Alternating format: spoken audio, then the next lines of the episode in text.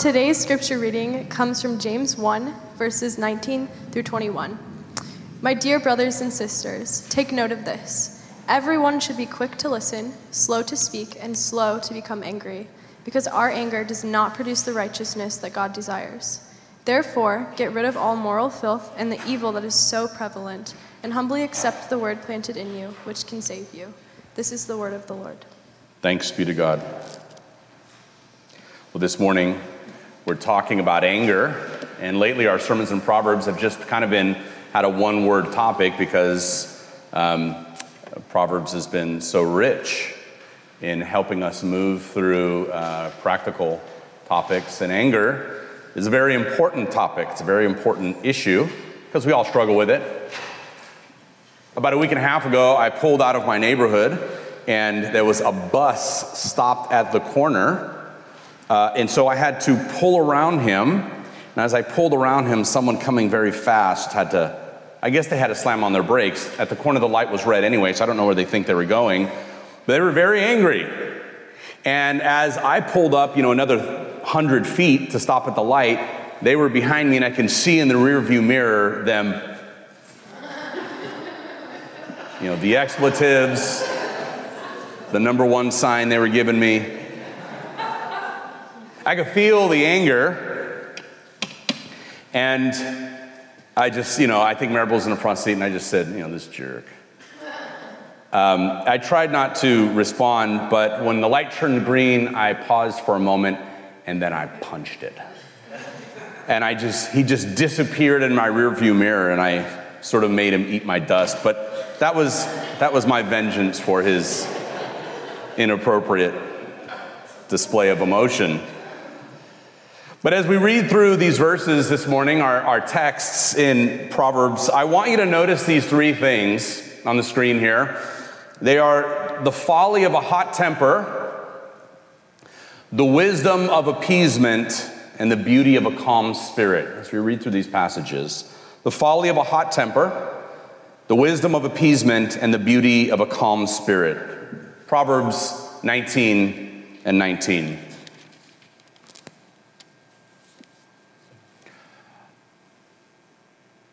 A hot tempered man will pay the penalty, for if you would deliver him, you will only have to do it again.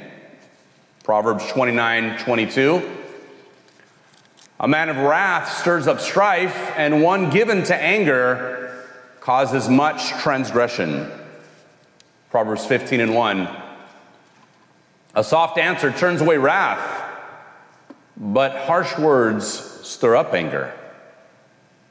Verse 18 A hot tempered man stirs up strife, but he who is slow to anger quiets contention. And then finally, Proverbs 16 32. Whoever is slow to anger is better than the mighty, and he who rules his spirit than he who takes a city.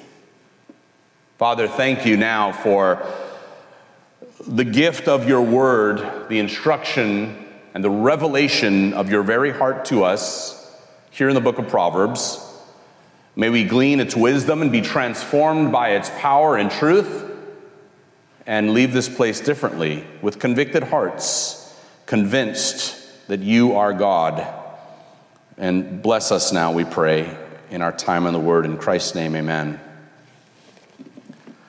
Well, we all feel anger, that's obvious. But you may not realize that anger is an attribute of God. And it's a natural emotion that we all feel. Jesus got angry, like the time he grabbed a whip and went into the temple and drove out the money changers because they had made God's house a house of business instead of a house of prayer. And the closer we draw to God, the more we'll feel real anger at evil in the world. Uh, hopefully, the anger that we feel first is the anger at our own evil and over our own sins more than others. So, hopefully, the anger you feel at sin and evil is introspective on some level. If you're always pointing out the evil and sin in other people, well, your heart's not in the right place. But there is such thing as holy and righteous anger. The problem is much of the anger we feel is not that kind of anger. It's the kind of anger that is a result of our inability to control emotions, or hatred, or having a hot temper. So it can be hard for us to sort out the good anger from the bad anger. And anger has become such a problem. I guess it always has been, but in our culture, in our very therapeutic culture, we have what's called now anger management because it's an issue. If you spend a little bit of time on the internet, on Facebook or Twitter, you'll see how angry people can get. The anonymity of the internet has revealed, you know, the depravity of the human heart like nothing else. The person who might wave to you when you're going to get your paper in the morning will verbally destroy you if they're hiding behind a computer screen. And real anger is the result, though, of frustration, of feeling blocked or thwarted uh, for something you feel is important. And anger can also be a defensive response to underlying fear or feelings of vulnerability or powerlessness. Right? Children get angry very quickly because they have not yet developed the capability to reinforce their argument. Little kids, right? So when their sister or their brother grieves them, they scream, they yell, they throw toys because they have not developed the ability to talk well. But the real question for us this morning is what do we do with our anger? What do we do with it? Well, Proverbs has some more wisdom to give us. And the first thing we need to recognize is number one, the folly of a hot temper. Proverbs 19 and 19. A hot tempered person must pay the penalty. Rescue them, and you'll only have to do it again. Now, we call people who are easily angered hot tempered or quick tempered. And it, you know, it's hard to be around people like that because, well, they're unpredictable. You might, you might call them moody, but, but really hot tempered is like the next stage up. Unpredictable hot people can be, you know, hot, hot tempered people. They can, they can just blow up where, where you won't see it coming. Or they, have, they can have fits of anger and hot tempered people, they lack control. And there's often a lot of collateral damage and fallout from their anger as a result. As a quick side note, one of the things you'll notice about people who blow up often is the, the, the sense of alienation and embarrassment they often feel from blowing up. What's instructive for us is that Proverbs 19 and 19 comes right after a verse about disciplining children. This is important. It comes right on the heels of a verse about how to discipline a child, which suggests that people with hot tempers are immature.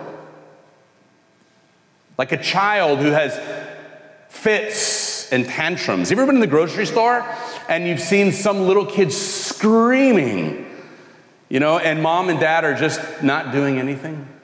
And, you know, you're walking by just right? And, you know, that parent is not doing that kid any favors because one day that kid's gonna get older and blow up on the wrong person and suffer the consequences. And that's why it says, you know, if you, in Proverbs 19 and 19, if you rescue, if you're always rescuing someone who blows up, you're going to have to do it over and over again unless you allow them to pay the penalty which means that a hot tempered person must pay the penalty for their actions. If you rescue them or you're always making excuses for them, you'll just have to do it again and again and again. And here's the point if you remove the consequences of a person's anger, you only delay their emotional development. You know, adults who struggle to control their anger, this is what this text is really saying, are emotionally immature. and they're spiritually immature as well. Proverbs 29 22 says, A man of wrath stirs up strife, and one given to anger causes much transgression. Which means that we don't, we don't deal with anger the way God does. You know, God's anger is always righteous, but because we're sinners and we're fallen in a fallen world, the result of our anger is transgression. It's sin. It's broken relationships. That's the result of our anger. Author, poet, and Presbyterian minister Frederick Buechner said Of the seven deadly sins, anger is possibly the most fun. To lick your wounds, to smack your lips over grievances long past, to roll over your tongue, the prospect of bitter confrontation still to come, to savor to the last toothsome morsel both the pain you are given and the pain you're giving back. In many ways, it is a feast fit for a king. The chief drawback is that what you are wolfing down is yourself. The skeleton at the feast is you. You ever heard that phrase, nursing a grudge? Right?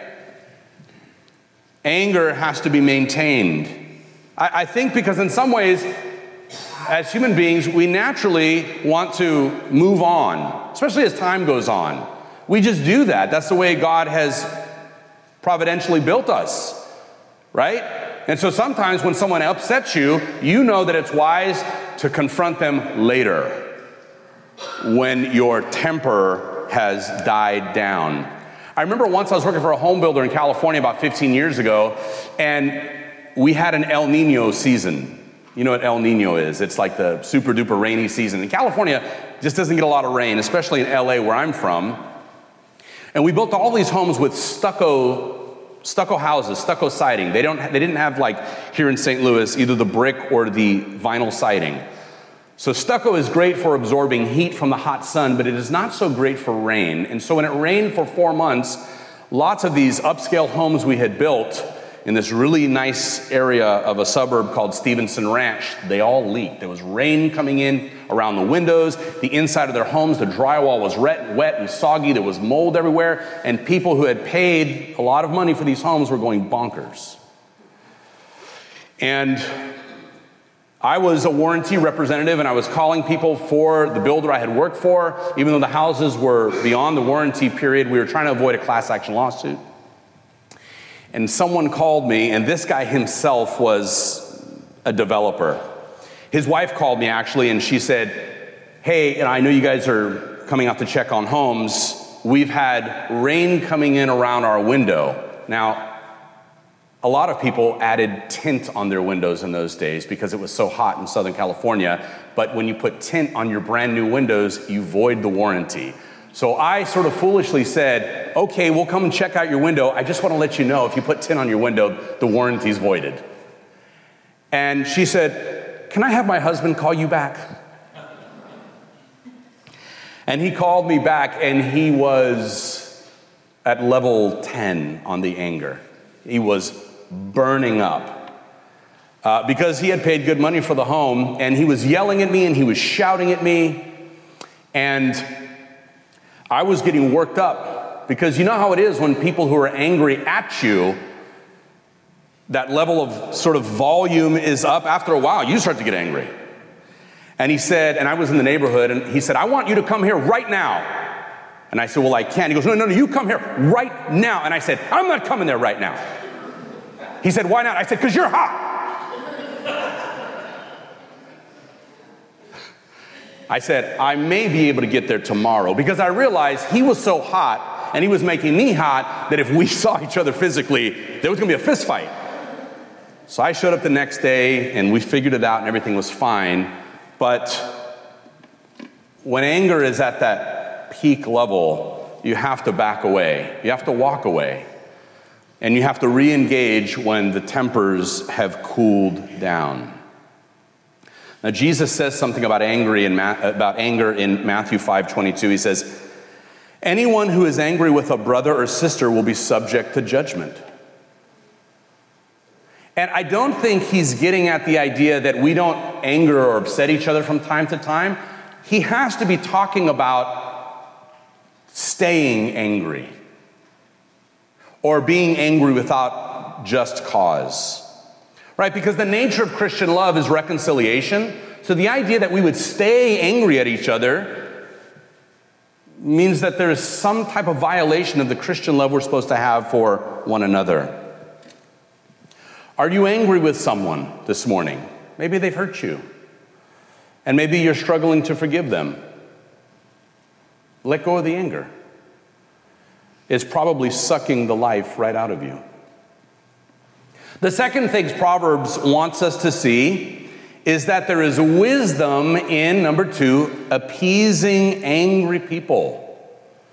If you're the object of someone's anger, there's a right way and a wrong way to handle it. So, number two, the wisdom of appeasement, Proverbs 16 and 4. A king's wrath is a messenger of death, and a wise man will appease it. A proverb shows us that wisdom possesses the emotional intelligence not to respond to an attack with another attack, okay? In other words, wise people avoid escalation. For a lot of us, it's just the opposite. You know, someone crosses the line, you're going to meet that level of aggression or anger with more anger. But biblically speaking, that's the wrong thing to do. The right thing to do is sort of evacuate the tension by appeasing the anger. And there's a right way to do this. And appeasement is about avoiding escalation. Now, in our safe suburban lives, we may not understand where this is coming from, but a lot of places in the world, in the ancient world and the modern world, when anger escalates, people die. Right? I mean, when you hear about someone dying on the side of the road, or there was a road rage incident. I remember years ago in California, a woman, was, she was a housewife. She got in a road rage incident with another housewife on the freeway. She pulled over, got out of the car with her gun, and killed the other lady. She had like four children at home. But it's the idea of not knowing how to de escalate a situation. And so, biblically speaking, appeasement is wise. Now, this is counterintuitive in our culture because everyone is offended nowadays all the time, right? And this is what's hard for us. Everyone is always offended or upset about something, right? People today, especially well, I won't say that. I was going to say especially younger people, but that's really not true. Uh, it's just our culture. I, I, we, we suffer from it too. We've been trained to seek out reasons to be offended. That's just our culture today. It can also be hard to absorb angry words because rage fueled words can feel like a type of aggression, right? I'm not saying somebody says something that's politically incorrect nicely and you fly off the handle. I'm saying, like, if someone is in your face shouting and yelling, it is a type of violence, right? You can feel it. You feel like at any minute they might haul off and hit you. But the logic behind appeasing another person's anger is simply practical. It's safe, right? It's safe to appeal, appease someone's anger. People die every day because someone couldn't back down. Have you ever seen like two bucks lock horns and then die because they couldn't let go? It happens all the time, right? Two, two male bucks fighting over territory, they lock horns and then they, they, they go like this, and then, you know, you'll see their, their dead, rotting, you know, sorry kids, they're dead, rotting corpses, you know, in the, in the field because they just they couldn't back away right and people can be like that too and so understanding that escalating anger is dangerous because it locks you in a battle that you can't get out of until someone gets hurt either emotionally or physically. So, how do you diffuse an angry person? How do you do it? How do you appease an angry person? How do you diffuse an angry person? Well, Dr. Nadia Persun says there's several ways to switch off an angry person. Number one, disengage and don't take it personally. People, she says, who use anger to bully others or to get their way usually have deeply hurt and vulnerable cores. Most of their accusations are based on their own subjective opinions and are very loosely or not at all related to you, which means that often when someone is angry, d- expresses intense anger toward you, there's something behind it that often doesn't even relate to you. They may have just gotten an argument with their spouse, or they had a bad week, or they had, you know, their, their boss went off on them. And so by the time they get to you, it's often not about you at all. You just happen to be the person they take it out on. And so she says, disengage, don't take it personally. Number two, avoid ego battles, ego battles, and rides to the past. She says, anger is often a result of an overinflated ego, vulnerable to the slightest poke and scratch. That certainly is the, the struggle that I had for many years coming off this, coming out of the streets where you're sort of, it's like gladiator school, and the level of respect you have with your friends relates to, you know, how tough you are. And so I can't tell you how many fist fights I got in as a kid. Some people here have never been in a fist. So I've been in more than I can count. And the fist fights I got into from someone offending my ego by looking at me sideways, because that was the last thing you could allow. And even after Maribel and I settled down and we got in church and we kind of became like, you know, upright citizens, I still struggled if someone locked eyes with me because it offended my ego because they disrespected me. I felt disrespected. And so often anger is the result of an overinflated ego. Boy, did I have an overinflated ego. Uh, and I talk about that in the past. I may still have that. I may still struggle with that. An overinflated ego. Um, and offended egos, do you want to know where they live? They live in the past.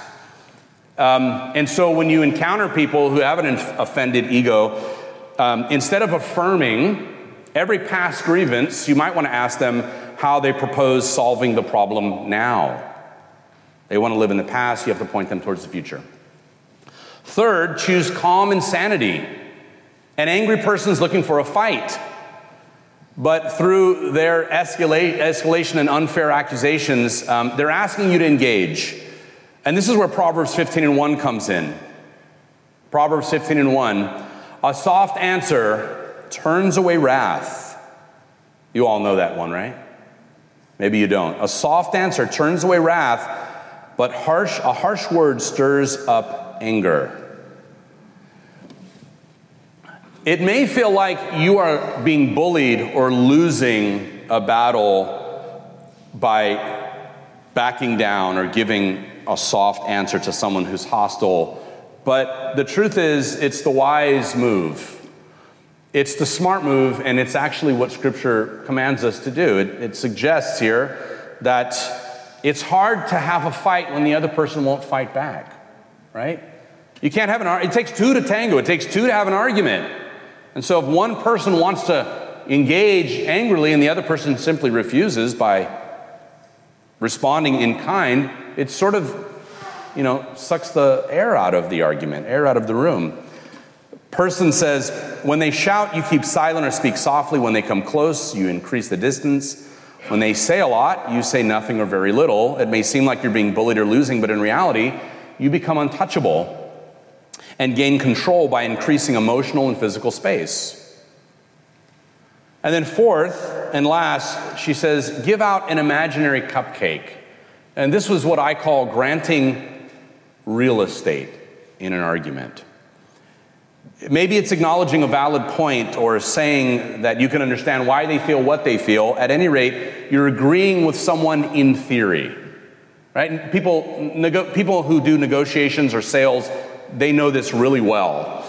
That if you're trying to get somebody to agree to this, maybe you give up this little thing over here. And they feel like, well, yeah, I paid too much for that car, but they detailed it before I drove off. You know, yeah, you know giving someone an imaginary cupcake or some emotional or verbal real estate. These are just some practical tips that won't work in every scenario, but some of those tips can be really helpful. And the takeaway, the big takeaway, the takeaway, the big takeaway is de escalation. De escalate. Bring it down, bring it down, de escalate, back away, right? That's what Proverbs says is the wise thing to do, to de escalate. And then finally, my third point is the beauty of a calm spirit. The beauty of a calm spirit. Proverbs 16 and 32. Whoever is slow to anger is, I love this verse, is better than the mighty. And he who rules his spirit than he who takes a city. What a verse. Right? Cool headed people. They're calming, they're a calming presence to a culture like ours where rightness, the rightness of your cause, is determined supposedly by the, the level of anger you have. The angrier you are, the more righteous your cause must be. The more offended you are, the more just your cause must be. And Proverbs is saying, no, no, no. Whoever is slow to anger is better than the mighty. And I want to tell you, being slow to anger is grounded in the very character of God.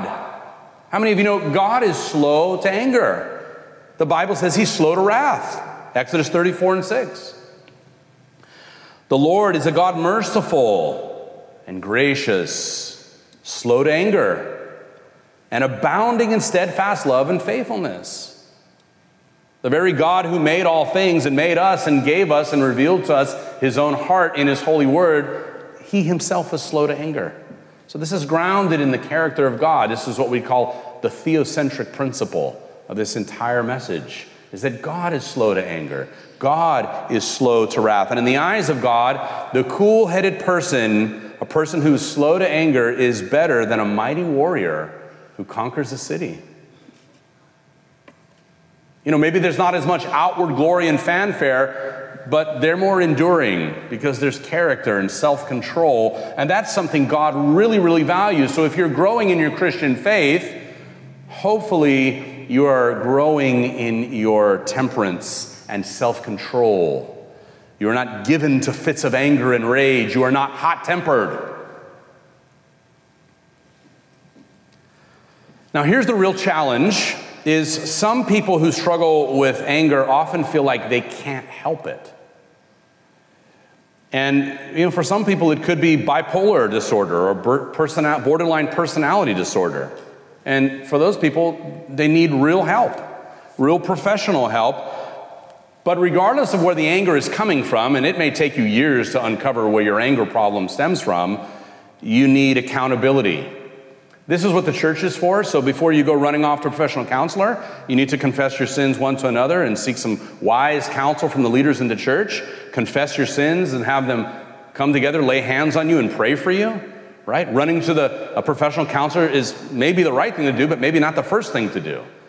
Because God has called us into a community of brothers and sisters as the family of God and the body of Christ to be accountable to one another. And so we need accountability. We need to confess it. We need to repent of it and then get some help. So where do we start? We start by seeking the fruit of the spirit. Galatians 5:22 says, "The fruit of the spirit is love. It's joy, peace, patience, kindness, goodness, faithfulness, gentleness and self-control." Nowhere in there is anger or wrath or a quick temper. But love, joy, peace, patience, kindness, goodness, faithfulness, gentleness, and self control. When we think about what it means to be the children of God, God's very own possession, His beloved elect children by His grace, we have to remember, as Ephesians 2 reminds us, that we were once the children of wrath that we were in a category of people before God saved us, God got a hold of us, of being the proper objects of God's righteous anger because of sin. And through Jesus Christ, God has taken us out of that category and put us into another category. We were the objects of God's wrath and anger because of sin. We were the objects of God's holy and righteous anger because of, because of evil, because of the wickedness of our hearts. But because of his great love for us, and this is the key love, God, who is rich in mercy, it says in Ephesians 2 and 5, made us alive with Christ, even when we were dead in trespasses and sins, it is by grace you have been saved. We were the objects of anger, we were the objects of wrath. Ought we not then to live in that same spirit of love and grace towards others, where the love and forgiveness we have received, we reflect back out towards one another? Right?